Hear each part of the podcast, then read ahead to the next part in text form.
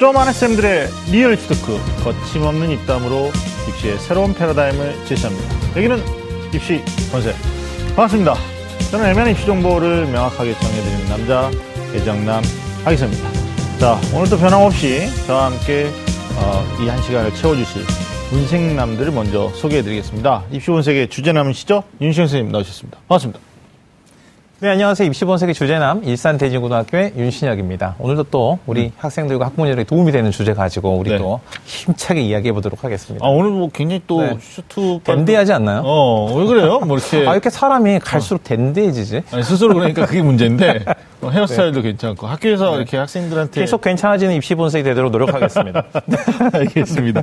자, 그리고 입시면 입시, 어?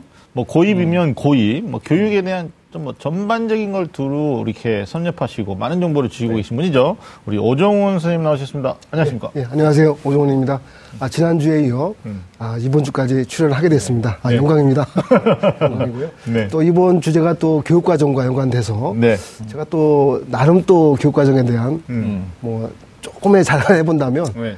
어, 예전에 이제 그 석사 논문 썼을 때이 네. 네. 관련된 논문을 좀 쓴 적도 있습니다. 오, 아, 네. 그래서 뭐 네. 어, 제가 최대한 또 설명해드릴 내용이 있고요. 다만 이제 이게 교육 과정이 워낙 복잡하다 보니까 뭐 이해하기에 따라서는 뭐 어디까지 이해해야 될지가 어려운 부분도 많아요. 근데 어쨌든 간에 교육과정 어떤 의미에서 나오고 네. 실제 음. 교육과 또 입시에는 어떤 식으로 반영되는지에 대해서 음. 좀더 아는 대로 네. 설명할까 합니다. 아, 좋습니다. 음. 기대가 되는데요. 네, 겸손하시니까 뭐 얘기 네. 잘안 하시는데도 음. 얼마나 많이 준비하셨으면 음. 미리 얘기를 꺼내겠냐고. 제가 각오해야 돼요. 네, 오정 선생님 정말 좋아하거든요. 네. 왜냐하면 해안을 갖고 계신다고 그럴까요? 그러니까 이렇게 딱 겉에서만 볼 수 있는 것 말고도 음. 이렇게 근본적인 걸 좀 짚어주시는 게 있어서 또 음. 오늘 또 논문까지 쓰셨다니까 더 기대가 됩니다. 네. 아니 이와 네. 관련된 교육과정과 관련된 논문 네. 쓰셨다. 알겠습니다. 지난주 올해 변화하는 교육 정책에 대해서 우리가 어, 속성으로 좀 마스터를 했잖아요. 네네. 부모님들이 궁금하는 부분에 좀 초점을 두고 했었는데 오늘은 그 중에 가장 중요한 교육 정책에 대해서 음. 좀더 밀도 있게 우리가 자세히 좀 깊이 있게 이야기하는 시간을 갖도록 한번 해보겠습니다. 오늘 입시본색의 네. 주제 또 입시본색의 음. 주제남이시니까 우리 윤시현 네. 선생님 먼저 좀 알려주시죠. 네, 지난 시간에 어, 그것이 알고 싶다. 변화무쌍한 교육 정책에 대해서 우리가 같이 이야기를 해봤는데요. 네. 이제 변화무쌍한 교육 정책 중에서도 이제 당장 올해 이제 고1부터 아주 변화 변화무쌍한 그런 게 있습니다. 그게 바로 뭐냐면 어, 새로운 2015 교육과정인데요. 네. 자, 오늘은요. 늦을수록 후회한다. 음. 늦게 알면 늦게 알수록 후회할 것 같아요. 새 음. 교육과정 파헤치기 같이 이야기해 보도록 하겠습니다. 알겠습니다. 원래 우리가 신상품은 되게 네. 좋아하잖아요. 신상은 네네. 다 좋아하는데 막 신상하면 떠오르는 연예인도 있고 그러는데 사실 음. 교육에서 신상은 별로 안 좋은 것 같아요. 너무 바뀌니까. 네. 요즘은 이게 이제 내성이 생겨가지고 또 음. 바뀌었어? 그러면서 그 하시는 말씀이 또 바뀔 음. 거야.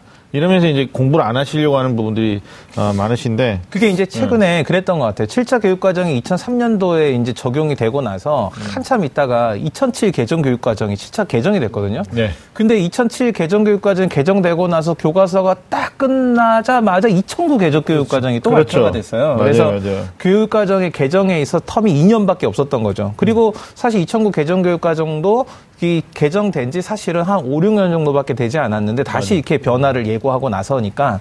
사실 이제 부모님들이나 학생들 또 네. 교사들도 상당히 부담스러운 입장인 건 사실입니다. 공교롭게도 이게 정권 교체하고 또 맞물려 있지 않나요? 음. 2007이었다가 정권 어, 교체되니까 2009 예, 대초 교육 과정의 개편이 6년 정도를 기점으로 해서 개편됩니다. 또 네. 보통 뭐 정권이 5년인가요? 예전에는 네. 더 오래도 했었지만 네. 그래서 이게 또 우연찮게도 맞아 들었는 면도 음, 있는 것 같아요. 그러니까 네. 아니 그러니까 이게 터울을 좀그 네. 자녀 터울이 한세 음. 자녀 두고 계시는 학부모님 계세요. 자녀. 큰 애는 대학교 뭐 졸업하고 어. 직장 다니고 이제 막내가 고등학교. 올라오고 이런 분들 계시는데 어. 왜 이렇게 자주 바뀌냐고. 네. 네? 도대체 뭐 큰애 입시 음. 치른 경험 노하우를 가지고 음. 막내를 보낼 수가 없다. 음. 이런 이제 볼멘 소리가 나올 수밖에 없는 맞아요. 건데. 네. 그래서 네. Dynamic Korea입니다. Dynamic Korea.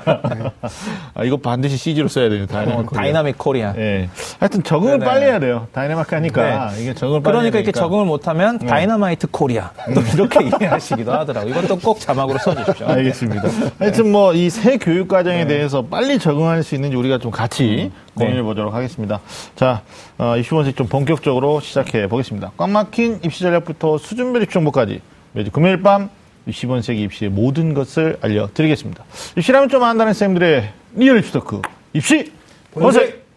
네, 2015 개정교육과정은 아무래도 이제 창의 융합형 인재, 네. 우리 지난 시간에 잠깐 얘기했는데 이걸 양성하겠다는 목표로 이제 다양한 변화가 예정이 되어 있는데 아무래도 음. 학교에 계신 선생님이시다 보니까 변화되는 교과 과정에 대해서 교육 과정에 대해서 음. 좀더 가깝게 실감을 하실 것 음. 같고 음. 또 학생들이나 학부님들한테 좀 얘기도 네. 들으실 것 같은데 교장 선생님하고도 또 뭐 연구 과제도 있을 것 같고요. 어떻습니까 분위기는 어떤 준비하고 계십니까? 그러니까 이제 학교에서는 사실 네. 이제 준비가 지금부터 시작되는 게 아니고요. 네. 사실은 네. 이제 준비가 거의 끝나가는 시점입니다. 어. 그래서 이 교육 과정이 이제 개정이 될 때는 교육 과정의 전체적인 방향에 대한 총론이라는 것에 대한 것도 정리가 되고요. 그다음에 네. 각 교과별로 각 교육과정의 과목별 목표, 그 다음에 그 교육과정에서 음. 어떤 교수 학습 핵심 내용을 다룰 것인지를 핵심 개념을 통해서 정리가 됐고요. 네. 그 다음에 이제 학교 현장에서 실제로 이 개정 교육과정에 맞춰가지고 수업이 진행이 되고 평가가 될때 음. 어떤 걸 기준으로 해야 되는가에 맞춰서 평가 기준들이 만들어지고 또 연수가 되고 음. 이렇게 진행이 됐습니다. 그래서 거의 지금 대부분은 음. 이제 그런 것들에 대한 연수라든지 교육은 다 끝난 상태고요. 이제 네. 올해 년도 이제 신입생에 대한 이제 음. 올해 년도 각 교육과정 적용에 대한 네. 이제 그 교과 진도 계획과 그다음에 네. 평가 계획이 네. 이제 학교별로 어. 이제 거의 만들어져서 곧 이제 공개가 되고 시행이 될 것. 있습니다. 그래서 다른 어. 학교 대체로 비싼 상황일 거라고 생각되고요. 네. 이번 방학 기간에 뭐 2월까지 연수도 계속 음. 되나요? 아니면 이미 연수 끝난 건가요? 연수 이미 다 끝났죠. 아. 네네. 전년도에 이미 그 평가 기준까지 연수는 다 끝마쳐진 상태고요. 네. 네 이제 올해는 이제 시행을 앞두고 있으니까 음. 사람들이 이제 개별적인 준비 단계다 이렇게 이해하시면 될 것 같습니다. 알겠습니다. 네. 8월이 돼야지 이제 개정교육 음. 과정에 대한 윤곽이 또 수능 음. 개편안까지 좀 발표가 원래 이제 절대평가냐 부분 절대평가냐 이란 이안이. 나왔다가 전면 유예됐는데 음. 이게 이제 이수감 과목이 변화되니까 거기에 시험 범위가 또 반영이 돼야 되고 여러 가지가 좀 복잡한 음. 것 같아요. 학원과의 분위기도 좀 달라질 수 있는데 음. 오정 선생님 어떻습니까? 사교육 분위기 또는 뭐 이거 어떻게 대비들 하고 계시는지 여쭤봐도 될까요? 그러니까 지금 이제 보통 교육과정 뭐그 개편해서 음. 올해부터 시행되는 것은 뭐 현실이니까요. 네. 그러니까 입시 특히 수능이 어떻게 바뀌냐 부분인데 음. 아마 지난 아, 작년 8월 말이었죠. 그 당시 네. 이제 네. 교육부 장관이 1년 유예하면서 네. 어, 현재 그 2021 수능을 어떤 식으로 치를 음. 것인가에 대한 답을 음. 어, 제 기억에는 2월 말까지 아마 한다는 걸로 알고 있습니다. 그래서 음. 2월 말까지 자, 자세히 보실 부분이 음. 에, 수학, 가형, 나형 치르게 돼 있는데 네. 수학, 가형에 시험 이과학생이죠. 시험 범위가 네네. 어떻게 될 것인지, 네. 음. 수학 나형의 구청의 시험 범위 어떻게 될 것인지 네네. 이걸 보셔야 될 것 같고요. 네. 그리고 탐구 영역에서 지금 논란이 음. 됐던 것 중에 과탐 투 과목이 과연 음. 수능 과목에 들어갈지 안 들어갈지 네. 이 정도 음. 사항을 아마 잘 지켜보시면서 대비하면 될 것 같고요. 네. 현실적으로는 뭐 고, 이제 고1 되는 학생들의 경우니까 네. 어, 특별히 뭐 탐구 과목까지는 아직 좀 앞설 상황이 되고요. 음. 어, 국어 수학 중심으로 해서 음. 준비한다고 하면 음. 이후 발표되는 상황에 따라서 또 대비하면 되는 거니까요. 그래서 음. 일단 2월 말에 발표될 구체적인 수능 시험 범위 체크하는 거 음. 이게 중요할 것 음. 같습니다. 그러니까 8월에 발표되는 거는 이제 지금 2학년에 3학년 되는 학생들의 2022학년도 네네, 수능인 네네. 거고 지금 오정훈 선생님이 정확하게 얘기해 주신 것은 이제 중3에서 고1 올라가는 네. 이 학생들은 2021 21 수능이죠. 근데 이제 기존 수능 체제로 어. 이제 시행을 하지만 네. 오정훈 네. 선생님이 그 굉장히 의미 있는 말씀을 해 주셨는데 음.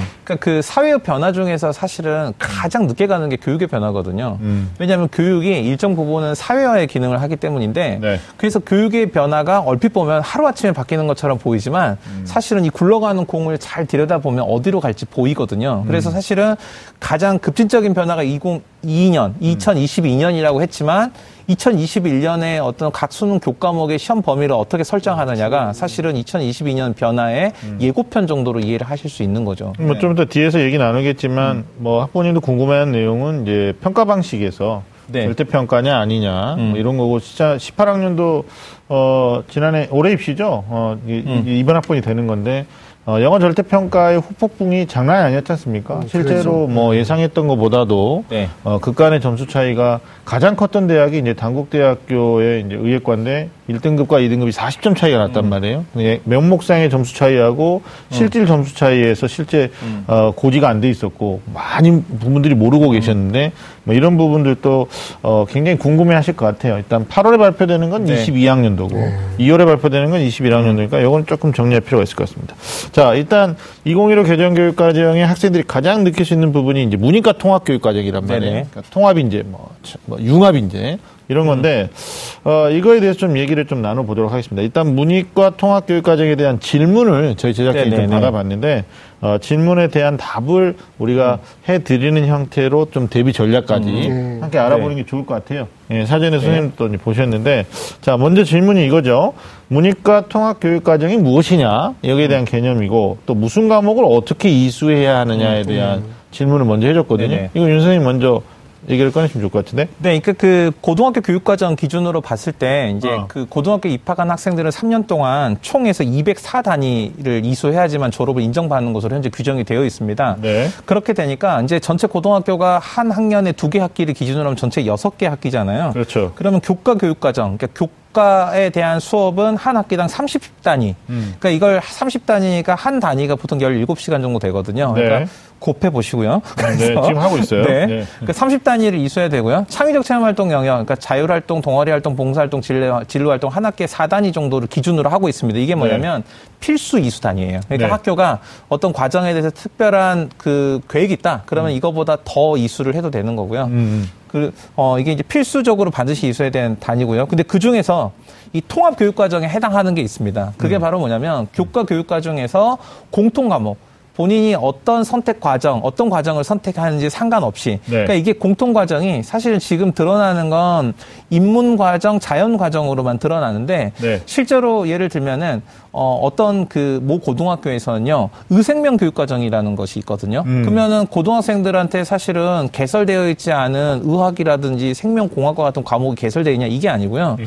그 과정에 있는 학생들은 생물이라든지 아니면 의료 윤리와 관련된 과목들의 단위수가 더 높은 거예요. 음. 그리고 또 일부 학교들은 최근에 어떤 기술 과학 융합 과정이라고 그래서 뭐 소프트웨어라든 지 이런 걸 특별히 다루는 교육 과정을 일반계 고등학교에서 시행을 하고 있습니다. 네네. 그러니까 실제로 이런 다양한 학교에서 시행하는 교육 과정 속에서도 어떤 교육 과정이어도 반드시 공통적으로 들어야 되는 과목이 있어. 이게 아. 포인트거든요. 네네. 이 포인트 이게 이 공통 과목인데 이 공통 과목이 어떻게 이루어져 있냐면 기초 과목. 음. 그러니까 국어, 수학, 영어, 한국사. 그렇죠. 그다음에 그 다음에 두 번째 영역은 탐구. 음. 그래서 통합사회, 통합과학. 음. 그 다음에 어 체육 예술 영역, 그 다음에 음. 생활 교양 영역 해서 이 공통 과목은 반드시 이수해야 되는데 음. 당장에 이제 극단적인 변화의 관점에서 보면은 인문 학생이라고 하더라도 자연 과정에 있는 자연 과정의 전유물이라고 생각했던 공통 과학 해야 되고요. 네. 자연 과정도 공통 사회를 해야 되는 게 가장 눈에 보이는 변화라고 할 수 있습니다. 네. 근데 예전에 그 오정훈 선생님 7차 우리 되기 전인가 뭐 진짜 수능에서도 문과 학생들도 과학을 네, 네 봤었고요.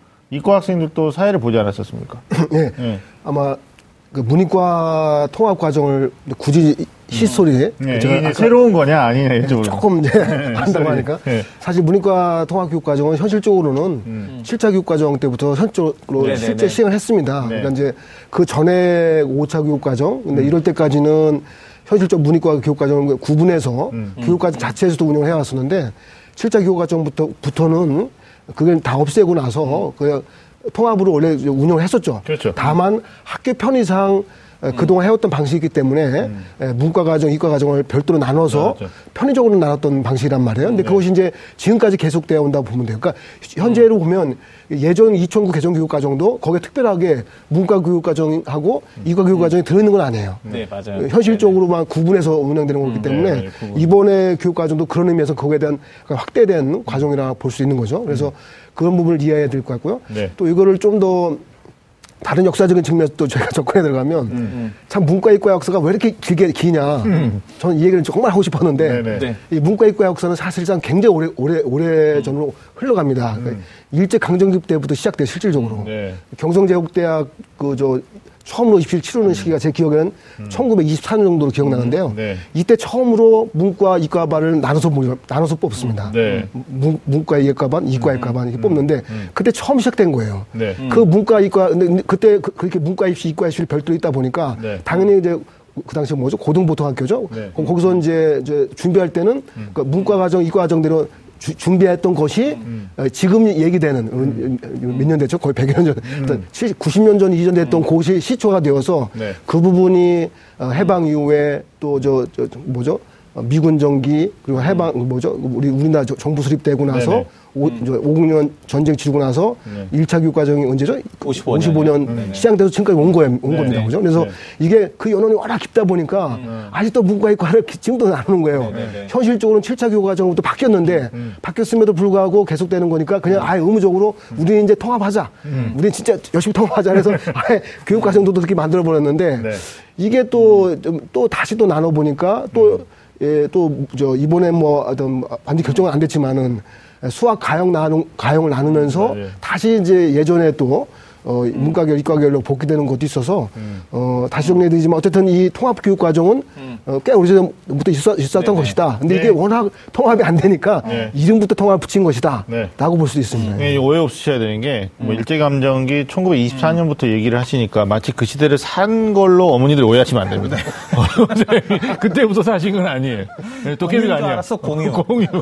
느낌이 마치 내가 거기서부터 스토리를 네. 끌고 오는 것 같아가지고. 근데 그 오종호 선생님 말씀하셨는데, 네. 그 7차 교육 과정에 보면은 2003년도에 도입이 됐는데 7차 교육 과정은 기본적으로 골자가 어떻게 되어 있냐면 고등학교 1학년까지 국민공통 기본 교육 과정이라는 걸 운영을 했어요. 그쵸. 그래서 거기까지를 음. 10학년이라고 규정했죠. 음. 그러니까 초등 6년, 중학교 3년, 음. 고등학교 1학년 때가 모두 다 하는 과정. 음. 그리고 나머지가 선택 과정이었거든요. 네. 근데 이제 차이가 있는 게 뭐냐면 7차 교육 과정에서도 학생 중심, 선택 중심, 음. 다양화를 추구했지만 오케이. 실제로 음. 지식 중심의 교육 과정을 운영하는 한계를 벗어나지 못했어요. 맞아요.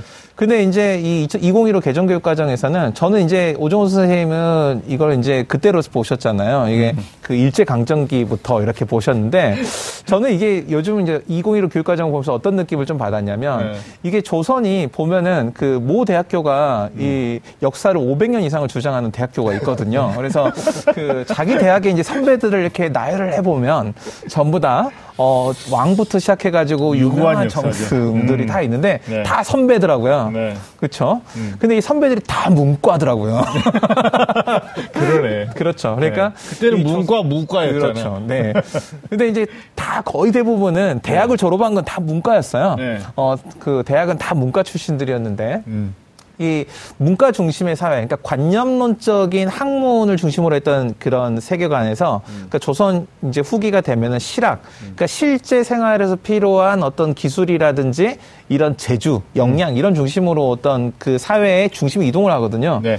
근데 그때가 이제 오종 선생님 말씀하셨지만 우리 사회에 굉장히 큰 변화의 시기였어요. 우리나라 역사에서 보면. 음. 근데 실제로 2015 개정 교육과정도 우리의 의지와는 상관없이 물론 우리의 의지도 있지만요. 음. 굉장히 큰 세계의 변화 속에서 맞이한 교육 과정의 변화거든요. 음. 그래서 뭐 거기서 2015 교육 과정에 다루고 있는 핵심 역량에 보면은 뭐 지식 정보 처리 역량뿐만이 음. 아니라 의사소통 역량, 창의적 사고 역량뿐만이 아니라 음. 심미적 감성 역량이라고 그래서. 어떤 아름다움을 이해할 줄 알고 음. 그다음에 자기를 관리하는 것도 교육의 목표로 삼고 있어요. 네.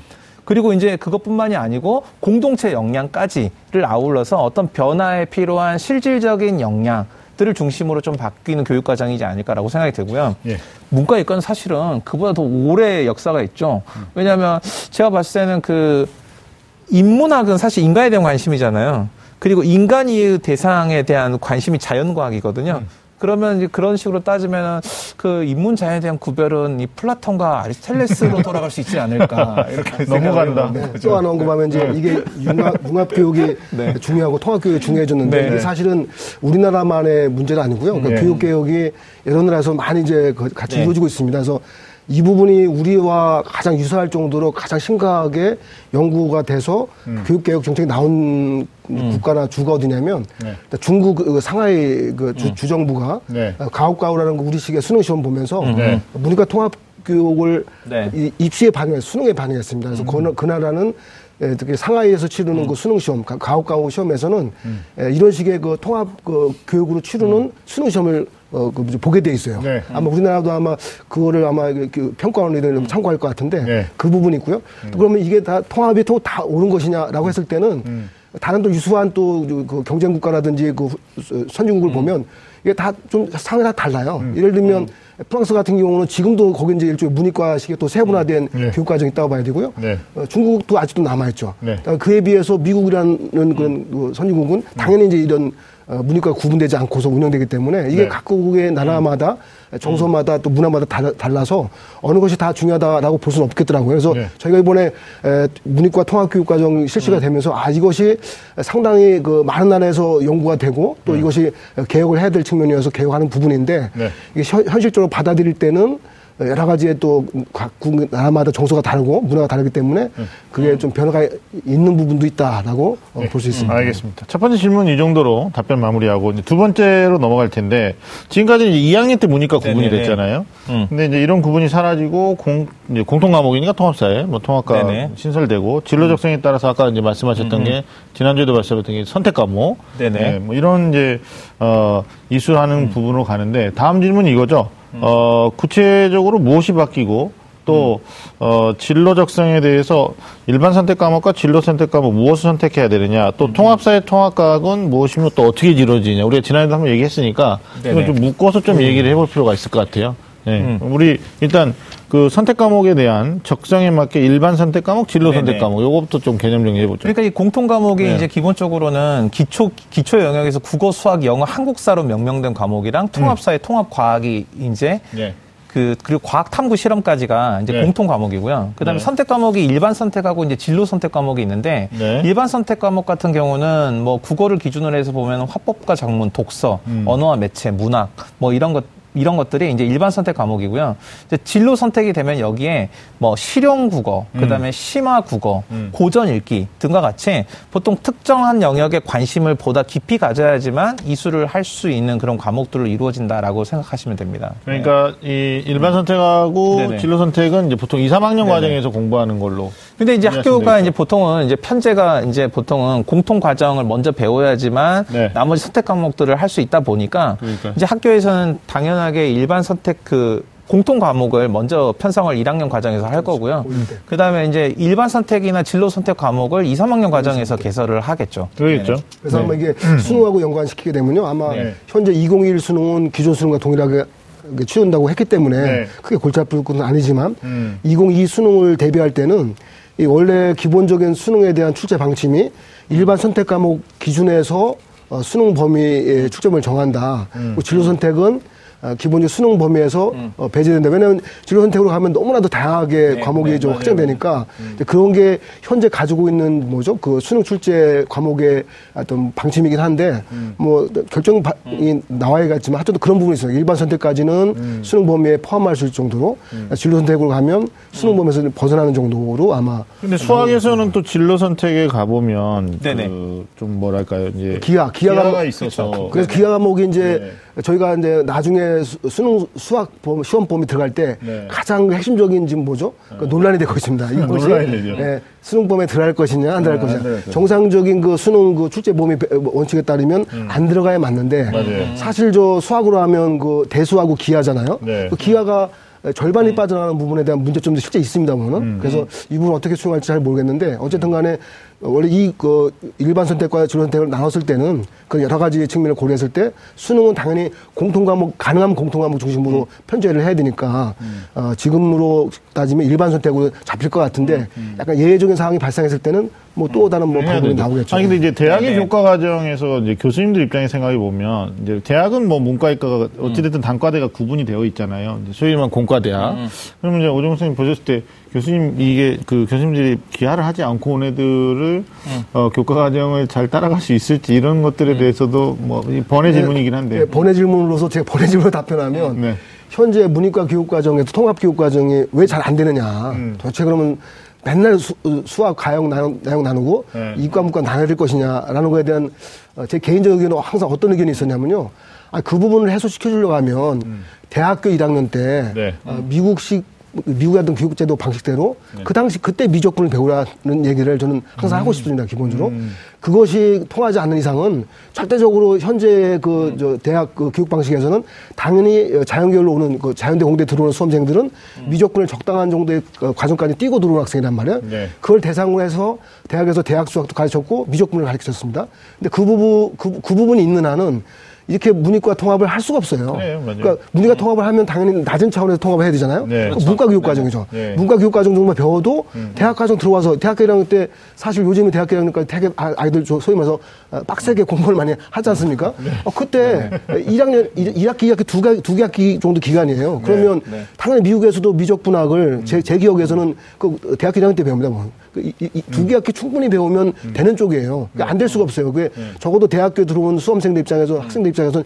충분히 수용할 수 있는 건데 이게 잘 해결이 안 되니까 음. 계속적으로 요구되는 것은 공대 교수님, 자연대 교수님은 당연히 미적분을 음. 적어도 로그하면서 미적분까지 음. 풀어야 되는 거지. 네. 이렇게 하다 보니까 해결이 안 되는 부분이 있는데 음. 어, 이번도 역시 해결이 안 됐죠. 그죠? 그렇죠. 넘어가는 부분인데 음. 네. 좀 그런 아쉬움이 있습니다. 예. 그러니까 조심스럽게 예측하는 게 어찌됐든 이제 지난해 8월 달에 이란 이안이 나왔고 네. 잠정적으로 이란으로 갈 것처럼 됐었을 때 보니까 수학의 가능이 구분이 됐었어요. 그러니까 이과는 과형, 문과는 나형. 근데 그것도 온전한 구분이 아니었던 게 이걸 활용하는 대학 중에서는 상당수 대학이 네. 어 이과생인데 나형을 해도 받아주는 대학과 학과가 있다는 거예요. 그러니까 실제적으로 뭐 건축학과라든지 또는 네. 뭐 산업공학이라든지 이제 이런 과들 있잖아요. 뭐 음. 이과의 그, 그, 소위 말하는 그, 어, 교과 과정으로 분류가 되어 있는 과들인데 뭐 의류, 의류학과라든지 음, 음. 뭐 이런 과들은 생활과학대였는데 이게 이과로 뽑지만 실제로는 그렇게 어려운 수능은 안 해도 되는데 이게 이제 현재 그 대학 입시에서도 되고 있기 때문에 아마 통합 과정으로 가면서 수능 출제 범위 정할 때 이게 일반 선택에서 진로 선택할 때 이게 좀 들어오는 부분이 예, 그럴 예, 오정훈 선생님이 정확하게 예상을 해 주신 것 같고 자연스럽게 이제 질문이 넘어온 게 어찌되면 이제 뭐 통합사회 통합과학은 우리가 지난주에 얘기를 했으니까 어 이게 지금 나와요. 교과목하고 입시를 뗄 수가 없잖아요. 절대 뗄 수가 없어요. 그러니까 가장 학부모님들이 궁금한 부분 중에 하나가 이제 방금 말씀하신 것처럼 대학 입시에서 음. 문이과 통합 과정을 어떻게 반응하는지에 대해서 궁금해 한단 말이에요. 그러니까 뭐 제가 잠깐 얘기를 들었듯이 대학은 뽑을 때부터 네. 어 수능을 가형 보냐 나형 보냐 상관없이 뽑아주는 대학과 학과가 있다고 그랬는데 이게 지금 서울대에도 문이과 통합에 대한 얘기가 있었죠? 어떻게 네, 이게 서울대 같은 경우는 문이과 통합교육과정을 음. 받게 된 고등학교 1학년이 이제 3년이 되면요. 네.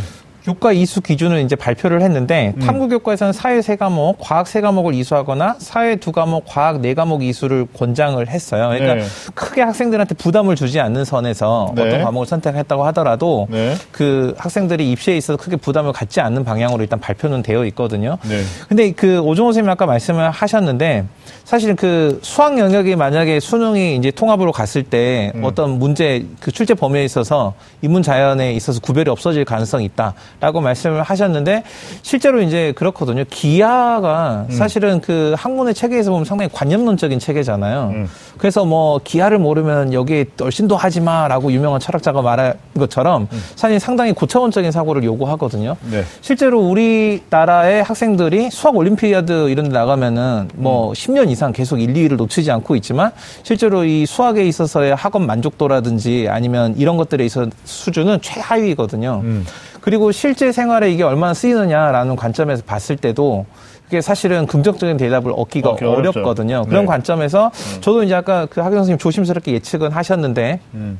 그 수능 개편되면 아마 2015 개정 교육과정에서 공통 과목으로 다루어진 영역에서 실제로 2015 교육과정의 난이도가 기존 2009, 2009 개정 교육과정에서보다 난이도가 80% 정도 줄어 있거든요. 네. 그러니까 학생들의 부담을 줄여주겠다. 음. 이런 관점이 있어요. 그래서 네. 그 관점대로라면 수능에서의 어떤 학습에 있어서의 양이라든지 부담은 줄어들어서 공통 과목을 중심으로 아마 수능 과목은 음. 구성이 될 거고 음. 그런 관점이 그대로 유지가 된다면요.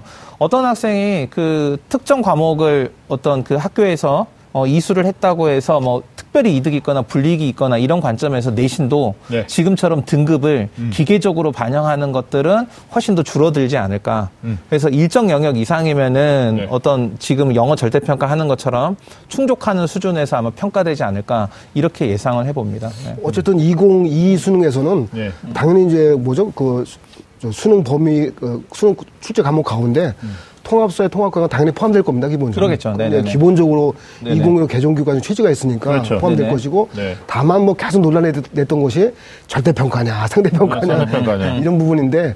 그 부분은 뭐, 뭐, 저는 결론이 이렇습니다. 어쨌든 목소리 큰 사람이 이기겠죠. 어쨌든 어떻게든 결정이 나겠죠. 오조 선 요즘은 목소리 크도 이기는 게 아, 니에요 어쨌든 근데 네. 네. 종합적인 표현이 어떤 네. 어쨌든 결정되는 대로 전 대비한다고 보면 기본 음. 그러니까 절대 평가나 상대 평가라는 것은 평가 방식의 차이잖아요. 네. 저희가 정작 중요한 거는 출제 범위, 출제 과목과 범위란 말이에요. 네. 이게 보통 학생들이 받아야 할 내용들이고 평가 방식에 따라서 과연 이제 수능의 영향력이 커질지 작아질지 그에 따라서 대입 뭐죠 변별력을 자제 왔다 갔다 하는 부분이 음. 또 대학별 고사가 될지 아닐지 이거는 그렇죠. 그 다음에 연관된 거기 때문에 음. 당장 수험생 학부 학생 학부모 입장에서는 네. 출제 과목과 범위 네. 이게 음. 가장 핵심적인 사항이 될 것 같고요. 네. 그리고 나서 수능 영향력의 그 약화 정도에 따라서 음. 대학별 고사를 더 많이 준비해야 될지 아니면 내신을 네네. 죽으라고 파야 될지 음. 이거에 대한 결정이 음. 나타날 것 같습니다. 아마 대학별로 교과 이수에 대한 음. 기준을 좀 그러겠죠. 발표를 해줄 거예요. 네네네. 서울대가 지금 조심스럽게 얘기하는 것처럼 네네. 뭐 먼저 이제 공지를 해줬는데 아까 잠깐 대학 입장에서 얘기를 했는데 지금 현행도 대학에서 그 뽑는 방법을 보면 음. 어, 대표적으로 문이과 구분 없이 뽑는 대학이 있어요. 그게 이제 네. 경북 포항에 있는 한 동대학교인데 음. 어, 인문자에 상관없이 일단 입학하죠. 그리고 고등학교 네. 1학년, 아니 대학교 1학년 가서 공부를 하고 이제 나중에 전공으로 가는 음. 구조인데 거기는 보니까 크로스가 돼요. 그러니까 문과, 음. 네, 네. 그러니까 지금은 맞아요. 문이과 편제로 나눠져 있어서 어, 고교 과정에서는 이제 문과 출신이었는데 가가지고 생명공학 하는 애도 있고요. 고교 음. 과정에서는 이과 출신이었는데 가가지고 뭐 국제 변호사 과정으로 네. 가겠다 법학하는 애도 있고. 이거 약간 다른 얘기인데요. 네. 한동대가 음. 이번에 포항 지진에 따라서 네. 음. 막 건물 부서지는 게 막 나왔잖아요. 네네. 음. 학생들이 지, 전에보다는 어. 지원을 조금은 그 그랬어요. 기피하긴 하더라고요. 네. 어, 이제 그 당시에도 저희가 또 놀랬던 게 뭐냐면 포항 지진이 팍 터졌는데 펑 터진 게 아니라 포항시 확 났는데 음. 포항공대는 뭐 이렇게 건축을 잘 저서했는데 잘 안정돼 있다고 하고 한 아직 한동대 이렇게 하는 건데 한동대 원래 인기가 네. 많았습니다 원래 왜냐하면 네, 저그 포항에 음. 있음에도 불구하고 그 상당히 저 음. 독특한 그 교육 저 뭐죠 프로그램 운영에 따라서 네, 좋았는데 음, 음. 요번에는 지진에 대한 영향이 좀 있지 않았을까? 아니요. 지진 영향보다 더 큰 후폭풍이 뭐였냐면 어, 전전 정권에 음. 그 거기가 고향이었던 대통령이 음. 내가 거기까지 찾아가서 육성해주겠다 그랬는데 음. 그 육성 자금을 어디 딴 데로 구룡포 쪽으로 샜다는 얘기가 있더라고요. 그래가지고 좀 미끄럼 말고요. 어. 미끄럼 말고 아니 얘기 하나씩 하면 되는 거죠. 이게 내 차례인가? 어. 과메기 쪽으로 과메기를 육성하고 말이죠. 이 대학의 그 교육적 네네. 프로그램을 육성하지 못해가지고 아니 저뭐 오정원 쌤 아시잖아요. 그 대학의 그 점수 이게 소위 배치 점수가 음. 이게 쫙 올라왔었는데 갑자기 네네. 꺾였었죠. 근데 뭐 음. 이번에 또 긍정적으로 해석하는 애들도 있어요. 그 상황에서 학생들이 매뉴얼대로 음. 어, 해가지고 한 명이 부상도 없이 음. 잘했었다. 이게 뭐 다른 대학이라면 그게 가능했겠냐. 네. 뭐 이런 얘기도 아. 하는데 뭐 또 하나 이하여대 대학교 이번에 그 정시 모집 선발하는 거 보니까 문과 자유전공 통합이고 이과 자유전공 통합 네. 이건 좀 한동대랑 다른 거죠. 다른 거죠. 그러니까 네. 광역 단위 모집이라는 특성을 가졌던 거고요. 네. 사실 문이과 통합교육 과정하면서 저희가 좀 더 입시로 봐줄 음. 대학이 뭐냐면 음. 서강대가 일단 음. 있습니다. 서강대학교가 이제 네, 맞아요, 맞아요, 맞아요. 수시부터 시작해서 문이과 통합으로 해서 음. 어느 뭐죠 그 유형을 선택하더라도 다 받게끔 돼 있고요. 네. 그리고 그리고 2019 대입부터는 아예 저 정시 때도 음. 음. 문이과 교차 완전 저, 저, 저, 수능 반영 비율 똑같고 예, 문이과를 다 터서 네. 그 이과 학생들이 문과 모집단에 지원할 수도 있고 네. 또 문과 소위 이제 저희가 뭐 나영 사탐했다 해도 이과를 지원할 수 있는 쪽으로 열어놨습니다. 네. 열어놨기 때문에 음. 아마 제가 입시의 참고할 사항은 2019 아, 대입 그 정시 때부터 그러니까 네. 그러니까 수시는 이미 진행이 됐고요. 네. 어, 음. 2019 대입 어, 성황대 정시 때부터는 문이과를 다 뭐죠? 다 음. 허용한다. 그렇죠. 이렇게 볼 수도 있겠습니다. 그러니까 대학 입시에서 어떻게 반영하는지에 음. 대해서 이제 궁금하니까 우리가 이제 샘플 대학이 한 세 개 나온 거예요. 네. 그러니까 오정 선생님 지금 음. 서강대 얘기해 주신 거고 이하에대는 이제 문이과 구분 안에서 광역 단위로 네. 뽑은 거고 그다음에 음. 한동대 같은 경우는 실제로 그냥 통합으로 뽑고 음. 뭐 이제 뭐 이렇게 나눠져 있어요. 근데 음. 문과 이과 나눠져 있는데 네. 1학년 교과를 지금까지는 수시는 이렇게 뽑았고요. 정시는 네. 음. 편의상 문과 이과 별도로 이렇게 구분해서 선발을 했습니다. 근데 이제 뭐 반영은 다 똑같으니까. 그렇죠. 예. 편의상. 그러니까 이제 그 문이과 통합 과정 교육 과정을 운영을 하면서 네. 기존에 이제 내신을 적용하는 것처럼 네. 뭐 인문은 국영수사 아니면 자연은 국영수과 해가지고 네. 각 학년에 각 학기에 두 개 과목씩 해가지고 단위수를 곱해가지고 내신을 산출한다 이런 거 이제는 음. 약해질 건 당연한 기정 사실인 것 같아요. 근데 네. 그 전에 먼저 생각해야 될 게 뭐냐면 음흠. 입시에서 수능이 지금 절대 평가 하느냐 마느냐를 갖고 논쟁을 벌이고 있잖아요. 음. 그러니까 사실은 고등학교에서도 각각 교육과정을 다르게 운영하고 서로 다른 교사가 운영한 운영의 결과로 나온 내신 점수 음. 등급을 단순한 수치로 비교할 수 있느냐 이거 계속 논란의 여지가 있었거든요. 그래서 음. 예전에 뭐 어느 좀 수준 높은 학생들이 모여 있는 학교들은 어떤 뭐 고교 등급제 남몰래 적용하는 거 아니야? 뭐 이런 음. 논의도 논란도 있었잖아요. 그래서 입시에 있어서 지표가 수능 점수, 내신 성적 결과, 그러니까 등급제 결과 에서 어디로 넘어가고 있냐면 학생부라는 이 고등학교 생활 전반에 대한 기록과 성실성 그 다음에 또 하나가 또 열려 있는 게 있다면 음. 이번에 이제 그 교육부 장관이 그 음. 100일 딱 취임 뭐 이렇게 만난 지 100일 되면 이렇게 반지도 주고받고 이런 거 하잖아요. 음. 그래가지고 이렇게 그런 걸 했단 말이에요. 음. 그래서 그때 하면서 이제 고교 학점제에 대한 이렇게 선전포고적인 그런 발언도 하면서 동시에 어떤 얘기도 했냐면 네. 대학에서 면접에 대한 이야기도 했단 말이에요. 음. 어떤 블라인드 면접이라는 걸 얘기하면서 네. 사실은 대입 전형에서 앞으로 어떤 면접에 대한 대학이 자유롭게 구성하고 또 운영할 수 있는 대면접의 면접에 대한 이야기도 사실 한 거나 마찬가지거든요. 네. 그러면 어떻게 이제 대입 지형이 바뀐다고 조심스럽게 예측해 볼 수 있냐면 조심스럽게 가겠습니다. 아니 아니 지금까지 그러니까 충분히 괜찮아요. 숫자로 되어 있는 어떤 어. 지표들에 대한 중요성은 떨어질 거고요. 네. 수능 점수 등급제 등급화되어 있는 내신 점수. 근데 이게 이제 절대 평가가 된다면 좀 얘기는 달라지는 거고요. 왜냐하면 음. 그건 학생부의 기록으로 들어가 버리는 거니까. 네. 어떤 학생의 고등학교 전반의 과정으로서 학생부와 음. 어떤 그 대학의 교육 과정을 기반으로 한 어떤 심층 면접이라든지 어떤 대학의 개별화된 선발 과정은 존중될 거다. 음. 저는 이렇게 보여지는 저도 이제 한마디 여기서 음. 하고 싶은 게요. 음. 아마 이제 이제 이제는 뭐 교육 정책을 결정하든 입시든 수능을 결정할 때 간에 네. 아마 모든 게 이상적으로 되지는 않은 것 같고요. 제가 지금까지 경험한 바로 따지면 어쨌든 교육의 교육 정책을 다루는 어떤 그 당사자가 있기 때문에 그런 경우에 따라서 어, 일단 나온다고 볼 수 있습니다. 이게 말이 되게 조조조조해서 중요한 건 뭐냐면 네. 어쨌든 간에 학생부의 중요성은 뭐 당연히 이제 강화되지 않는다 이거죠. 네. 어떤 학교라는 그 기본적인 단체가 있고 그 조직이 있고 이기 음. 때문에 음. 적어도 수시 학생부 중심 전형으로 가는 거는 그건 기본이 될 것 같습니다. 네. 그 수시 학생부 중심 전형 가운데 수능 최저 기준을 적용하는 것이 일상화될 것인지 말 것인지는 음. 또 별도 얘기인데 음. 할것 같고요. 정시가 이제 수능 중심으로 하는 건 현재와 마찬가지일 것 같은데 근데 문제는 뭐냐면 제가 입시를 치러본 입장에서 모든 제도를 한 가지만 생각하면 어려운 측면이 많이 발생해요. 왜냐하면 이제 형평성, 객관성을 따지다 보면 주관적인 판단을 못하게 돼 있고 네. 정성평가 못하게 돼 있고 지금 그 수능도 똑같은 문제예요. 그러니까 절대평가하면 그것도 좋죠. 절대적인 평가 기준에서. 근데 우리는 그 수능이라는 시험이 그 어떤 평가 척도로서만 있는 것이 아니라 음. 입시 선발의 속도로도 가지고 있단 말이에요. 그렇죠. 그러면 절대평가할 것 시험, 그러니까 절대평가에서 잘 구분을 못할 시험 왜 보냐 이거예요. 음, 저는 항상 어느 자리에서 제 개인적 소신을 밝히는데 그렇게 수험생들의 입시 부담, 경, 입시 부담이라든지 수험 부담이 문제라고 하면 음. 수능을 안 보면 돼요. 맞아요. 그러니까 이게 두 가지가 이 얘기하면 하루에서 네. 욕 많이 네. 먹는데 네.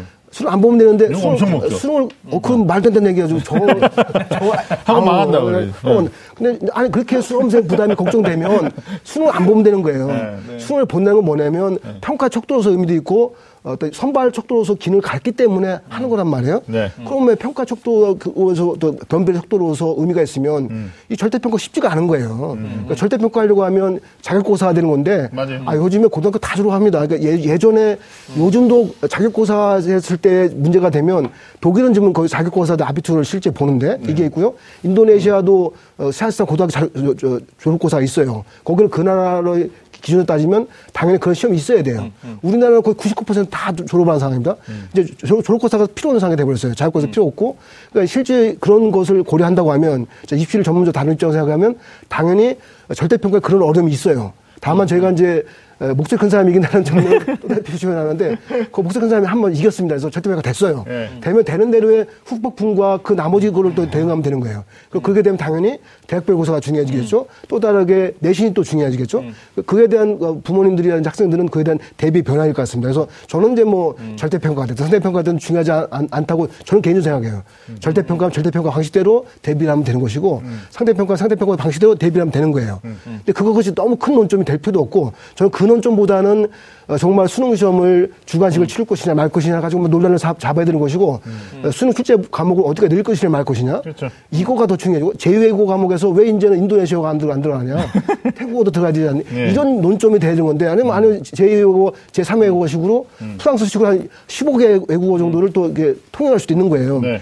논점을 그쪽으로 안 잡고 계속 그 아주 저희로 보면 지엽적인 거죠. 평가 방식만 평가 방식만 얘기하는 거예요. 음, 음.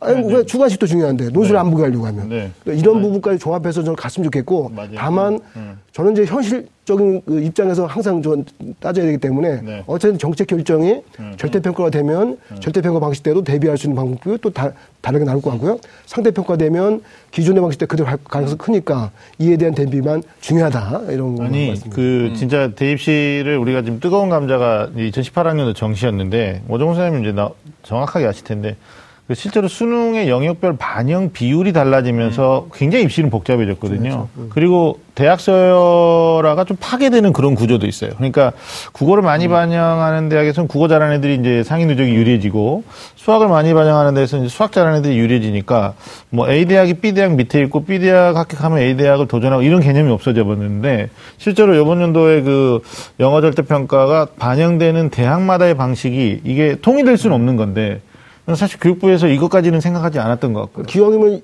한 말씀 더 드리면요. 네. 음. 현재 평가 척도 기준에서 우리나라가 점수로 나오면요. 네. 보다 하나의 점수로 나온 것이 아니라 당연히 표준 점수, 네. 100분위, 음. 등급 음. 세개의 척도로 나옵니다. 네. 제가 세계 어느 나라 역사를 다 찾아봐도 없어요. 수능 시험을 이렇게 세 가지 척도로 주는 시험 예, 형식은 예, 없어요. Dynamic Korea. 아예 없어요. 네. 그냥 원점수 원점수. 네. 굳이 따지면 이제 미국으로 보면 SAT 이런 식의 표준 점수 네. 제도죠. 네. 아니 약간의 이제 ACT식으로 등급제 정도. 이게 이것이 다고. 그러니까 학부모님들 골치 아파 안 할 수가 없는 게 그것 때문에 그런 거예요. 음. 아니 점수 속도를 주는데 한 가지만 줘도 음. 어려울 판인데, 어려울 판인데, 두 가지 세 가지 중에 음. 당연히 없죠. 거기에다가 영역별 반응비율까지 달라요. 달라요. 자 여기까지만 합니다.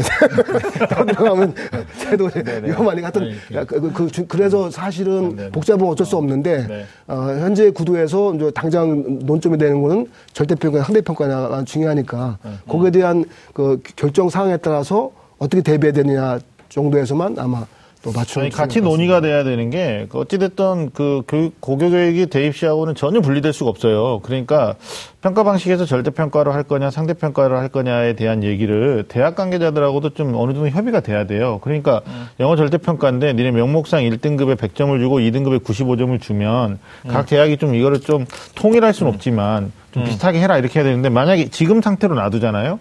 그러면 전 영역 절대평가로 바뀌었을 때 어떤 그 부작용도 예상이 되냐면 음. 대학마다 국어와 수어와 타, 국어 수학과 탐구를 반영하는 명목상의 비율과 실질 반영이 또 달라질 수 있다는 거예요. 골치 진짜 골치 아파지는 거예요. 그러면 음.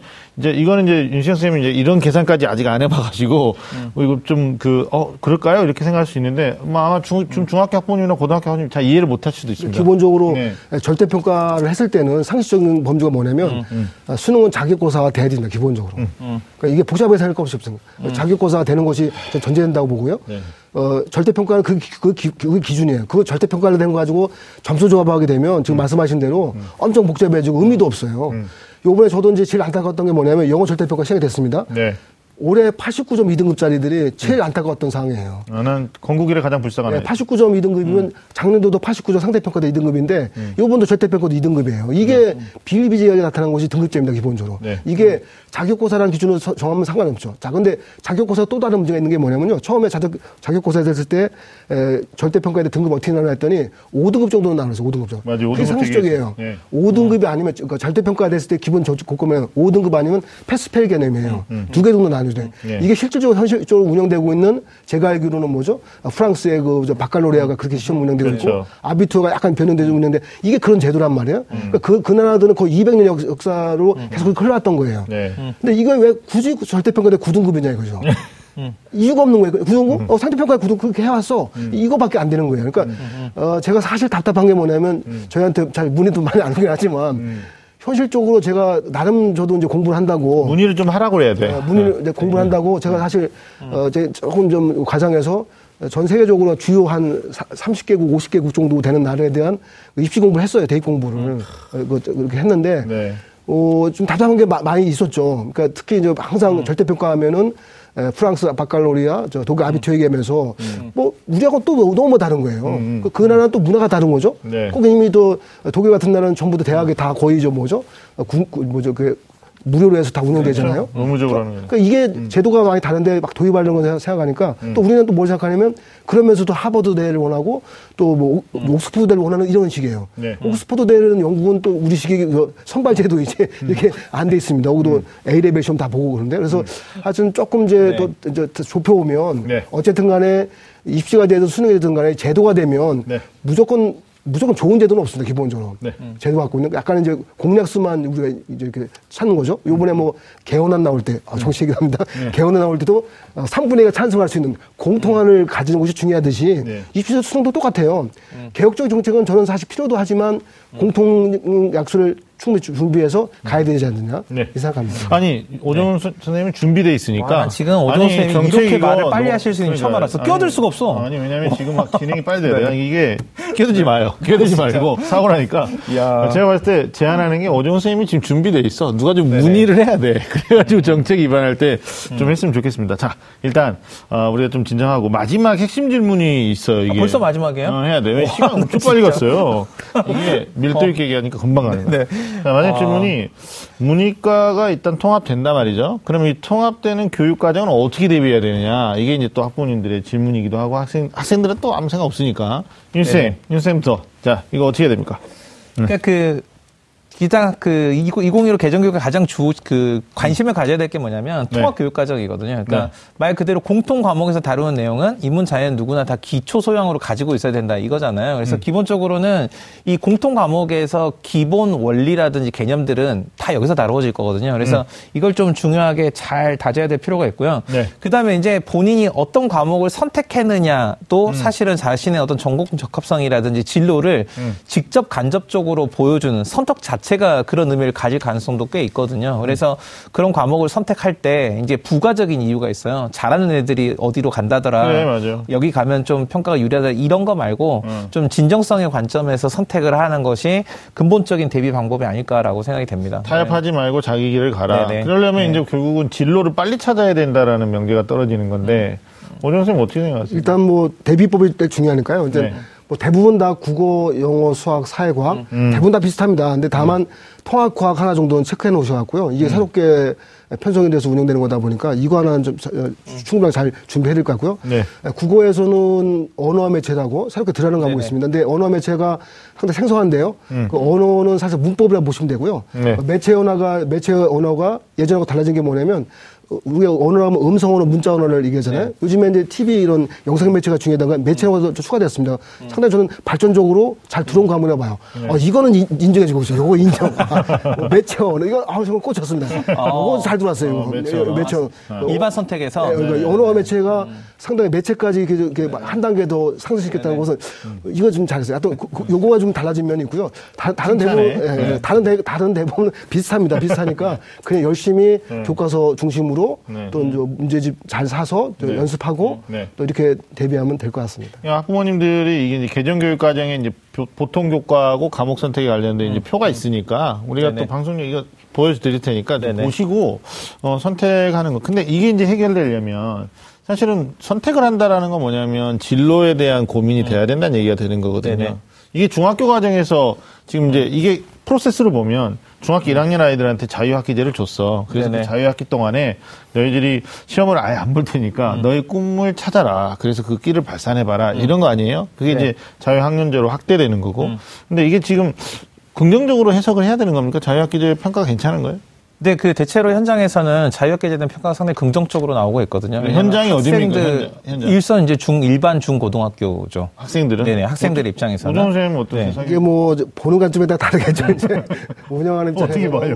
된다고 볼 거고 네. 네네. 걱정하는 입장에서 항상 뭐이 네. 교육이라는 것은 네, 양면이 있으니까 양면이 다 실제 다 있습니다. 그러니까 네. 항상 그저 양호한 대로만 이제 굴러가지도 않고 이제 네. 조금 이제 어 뭐죠 우리가 음과 양이 있으면 이제 음. 을 그림대로 볼수 있는 측면도 있는데. 음. 어, 실제 그 이게 자유계제가 커지면서 네. 어 이제 1년을 1년의 실제 뭐죠 음. 시험 시험에 대한 음. 대비를 사실상 못하는 음. 이런 경우가 돼서 2학년 2학기 이제 중간고사 치를 때 네. 근데 애 먹는 거죠 이제. 네, 네. 그러니까 이제 이런 얘기를 하는 사람들은 이제 보통은 이제 고교 입시에 있어서 특목고나 자사고나 지금과 같이 현행 관점에서 유지되는 것이 좋다라고 음. 생각하는 사람들이 문제 제기를 하는 거고요. 네. 이제 그 2015 개정교육 과정에 가지고 있는 방향성에 동의하는 관점에서는 자유학기제가 단연, 당연히 이 포석이거나 아니면 사전 작업으로 필요하다 이렇게 볼 수 있는 거죠. 학년제까지 가는 것도 그렇죠. 자유학년제로 가는 거죠. 그래서 음. 이제 지금은 사실은 저도 이제 놀랄만한 얘기 아마 이제 보통 업계에서는 별로 놀라지도 않을 얘기 같은데 보통 요즘은 초등학교 5, 6학년도 입시와 관련된 이야기를 설명회를 하고 진행을 하더라고요. 아니, 많이 와 있어요. 그렇죠. 많이 네. 가죠. 그러니까 네.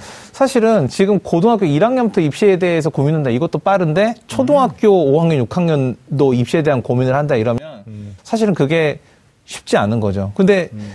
이제 중학교 과정에서 계속 예고된 입시 개정 아니나 개편안만 보고 중학교 음. 과정마저도 입시에 대한 준비 과정으로만 이해한다고 그러면 음. 사실은 학생들이 만약에 나중에 가서 그럼 중학교 1학년 때부터 나는 수능이나 뭐 아니면 어떤 전공이나 이런 걸 선택해야 되는 부담도 있고 사실은 잘못된 선택을 할 수 있잖아요. 음. 저도 지금 잘하고 있죠. 숨을 안 쉬고 지금 계속 일하고 있는데. 네.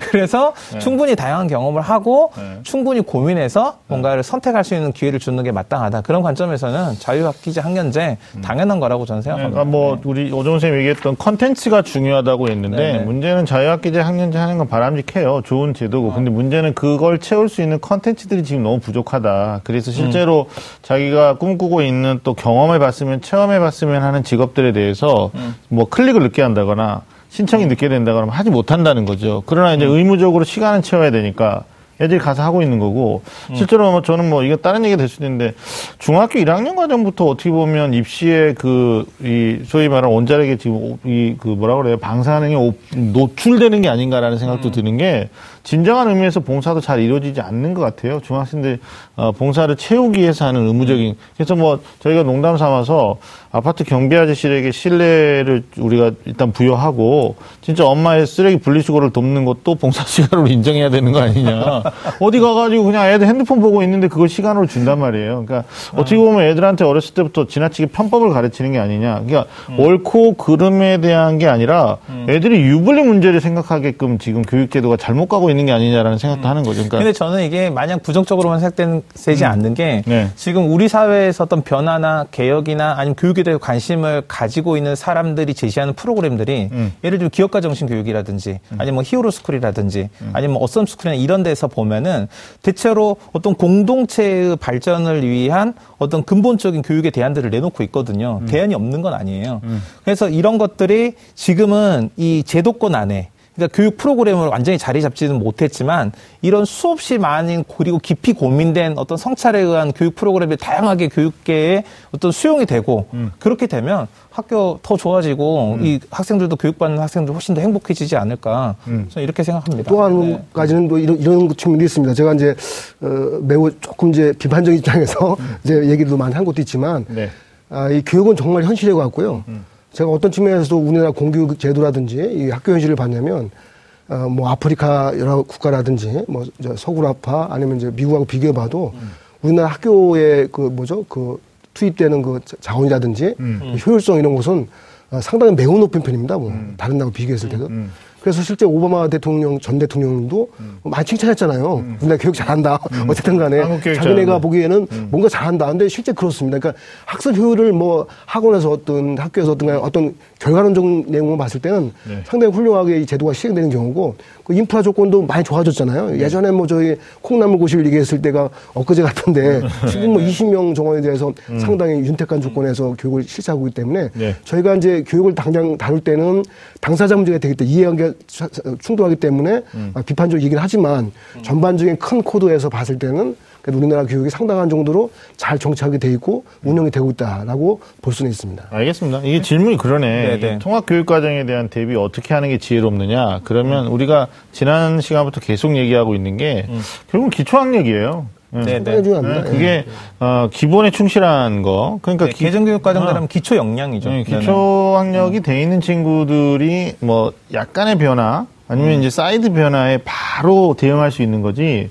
이게 이게 안 돼 있는 친구들이 막 엄청난 변화의 후폭풍에 자기가 피해자가 되는 것처럼 얘기하는 거니까 학부님들은 사실 학생들은 지금 아직 어린 학생들은 뭐 자기가 어떻게 가야 될지 잘 음. 모르는 거예요. 이제 표대 역할을 하셔야 되는 학부님 입장에서는 음. 아, 아무리 변화가 심하게 되더라도 결국은 기본에 충실한 사람은 흔들리지 음. 않는다. 그러니까 기초 학력에 이제 네. 국수형 아까 말씀하신 기본 기초 과목이 국수형, 탐구, 아니 한국사, 아, 한국사 그리고, 네. 그리고 이제 통합사회, 음. 통합과 음. 이런 거니까 아, 우리가 진짜 늦을수록 후회하는 새 교육 과정에 대해서 파헤쳐 봤는데 결국 음. 제가 이렇게 정리하면 이게 좀 문제가 되는지 모르지만 음. 어, 좋은 방향으로 가야 되는 건 틀림없는데 어찌됐든 기초학력 이걸 어, 기본적으로 잡고 음. 가야 되는 게 아닌가라는 생각이 드는데 뭐 혹시 음. 부원하는 말씀이 그러니까 이제 그 기초 학력이라기보다는 음. 저는 이제 개정교육 과정에 나와 있는 가장 그 중요한 개념이 역량이거든요. 음. 그러니까 이 역량이라는 건 뭐냐면 머릿속에 어떤 들어있는 것으로 충분하지 않고 이게 네. 자기 것으로 발휘돼야 되는 거거든요. 음. 그래서 이제 수업도 학생 중심 수업이 굉장히 중요하게 강조되는 거고, 네. 그리고 학생 수업 중심의 수업이 강조가 되면 일방적으로 학생은 수동적 교육 피교육자의 입장이 아니고 자기 스스로 뭔가를 탐구하고 고민하고 개발하고 발전하는 주체적이고 능동적인 사람이 되는 거거든요. 음. 그러면 이게 중요한 게 대학 입시에서도 그냥 얼마나 얘가 많이 알고 있는지가 아니라 알고 있는 걸 얼마나 잘 표현하는지, 잘 쓸 수 있는지, 앞으로 발전 가능한지 이런 거 중심으로 전부 다 척도도 바뀌겠죠. 네네. 그래요. 아니 그게 중요하다는 거예요. 저는 네. 그 학생들 이렇게 중학생들, 고등학생들 보니까 뭐 문득 드는 생각 중에 하나가 공동체 의식에 대한 함양을 시켜야 된다가 또이 음. 2015 개정교육과정 안에 포함되어 있거든요. 네네. 근데 공동체에서 우리가 간과하고 있는 것 중에 하나가 가족 공동체라는 거예요. 음. 음. 그러니까 자꾸 아이들이 밖으로 가요. 그러니까 집에서의 어떤 그 부모님과의 어떤 형제 자매와의 관계들도 있는데 네. 그런 것들도 좀 어떻게 보면 평가의 시스템에 집어넣어야지 의무화되지 않는가라는 생각도 드는 게 음. 자꾸 이제 사교육받으러 밖으로 나가고 봉사활동도 음. 밖으로 나가고 이러다 보니까 학생들의 어떤 생활 패턴이 어, 집, 학교 또는 뭐 또 다른 공간에서의 음. 학업 보충 이렇게 되는, 되다 보니까 가족 음. 공동체에 대한 어떤 교육들이 요즘은 그냥 어, 부모님한테만 일방적으로 가는 게 아닌가라는 생각도 좀 드는데 오정원 선생님 어떻습니까? 자녀들 이렇게 키워 보셨으니까 그런 것 좀 느끼세요? 뭐, 그 아쉬움은 많이 있죠. 그러니까 네. 그, 그 가족 간이 가족이 포함된 상태에서 교육도 이루어져야 되고 네. 아쉬움이 있는데 음. 거기까지 잘, 그, 뭐죠, 이렇게 잘 안 되는 상으로 봐죠. 물리적으로 잘 안 되죠. 왜냐면 네. 학교에서 거기까지 다 서로 협약해서 이렇게 하기에는 네. 예, 좀 어려웠는데 네. 앞으로는 그런 과정도 상당히 필요할 것 같고요. 그러니까요. 어, 하여튼 저 이번에 교육과정 개편에 맞추어서 음. 어쨌든 이 교육과정 개편을 한다는 것은 이 발달하는 현대 사회에 잘 적응해서 음. 그런 그 역군을 키운다는 의미도 있기 때문에 음. 어쨌든 이게 현장에 잘 적응되어서 네. 운영될 수 있도록 많은 협조가 필요할 것 같습니다. 알겠습니다. 마지막으로 2015 개정 교육 과정에 적응할 우리 학생들 또 학부모님들을 위해서 조언을 좀 해드려야 될 것 같아요. 뭐 지금까지 다 얘기를 했는데 우리 의견도 포함해서요. 우리 윤신열 프로도 네. 한, 한 말씀 해주시죠. 네, 그, 전 사실 개정교육 과정의 변화는 제가 오늘 서두에도 말씀을 드렸는데 모든 사회의 변화 중에서 가장 느린 게 사실 교육의 변화거든요. 음. 그리고 이제 이런 통합 과정, 그러니까 공통 과정, 이런 게 필요한 이유는 뭐냐면 그동안 어떤 하나의 분야에 이렇게 전문적인 그 지식을 갖고 있다고 생각했던 사람들의 역량이 그렇게 드러나지 않는 시대가 된 거예요. 지금 그래서 세계를 음. 이끌어간다고 생각한 사람들은 전부 통찰과 전 세계적인 흐름을 이해하는 사람들이거든요. 음. 그런 관점에서 봤을 때 이 변화에 끌려간다 생각하지 마시고 부담스럽다 생각하지 마시고 이 변화가 어디서부터 출발했는지를 통찰해보고 그리고 내가 어디로 가야 될지를 고민한다고 그러면 음. 충분히 준비하고 음. 또 여기에 잘 적응할 수 있다고 생각합니다. 네. 알겠습니다. 우리 오정 네, 저는 이제 어, 이번 개정교까지 맞춰서 일단 음. 공통과학 중요하다 네. 하나 말씀드리고요. 국영수는 대체로 예전과 비슷하다. 음. 뭐 너무 이렇게 바뀐다고 걱정하지 마시고 네. 그대로 잘 대비하면 되고요. 네. 그리고 교과서 교과서가 바뀌니까 음. 바뀐 교과서에 맞추어서 음. 어, 준비하시고 또 이 개정 교과의 취지가 전체적인 수업에서의 어떤 학습 방법이 음. 예, 결과로서 결과로서 보다는 과정을 중시하는 네. 수업이기 때문에 음. 수업에 적극 참여하라. 아, 음. 이런 얘기를 하고 싶습니다. 아, 좋은 말씀입니다. 수업에 적극 네. 참여하라. 그리고 어, 수업 들었던 내용에 대한 습. 예습과 복습이겠죠.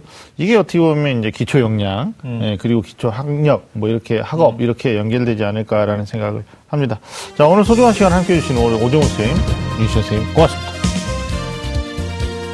매주 금요일 밤 좀 아는 쌤들의 리얼리티 토크는 다음 주에도 계속됩니다. 지금까지 함께 해주신 여러분, 감사합니다.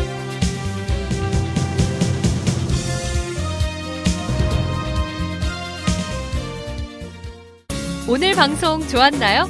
방송에 대한 응원 이렇게 표현해주세요. 다운로드하기, 댓글 달기, 구독하기, 하트 주기. 더 좋은 방송을 위해 응원해주세요.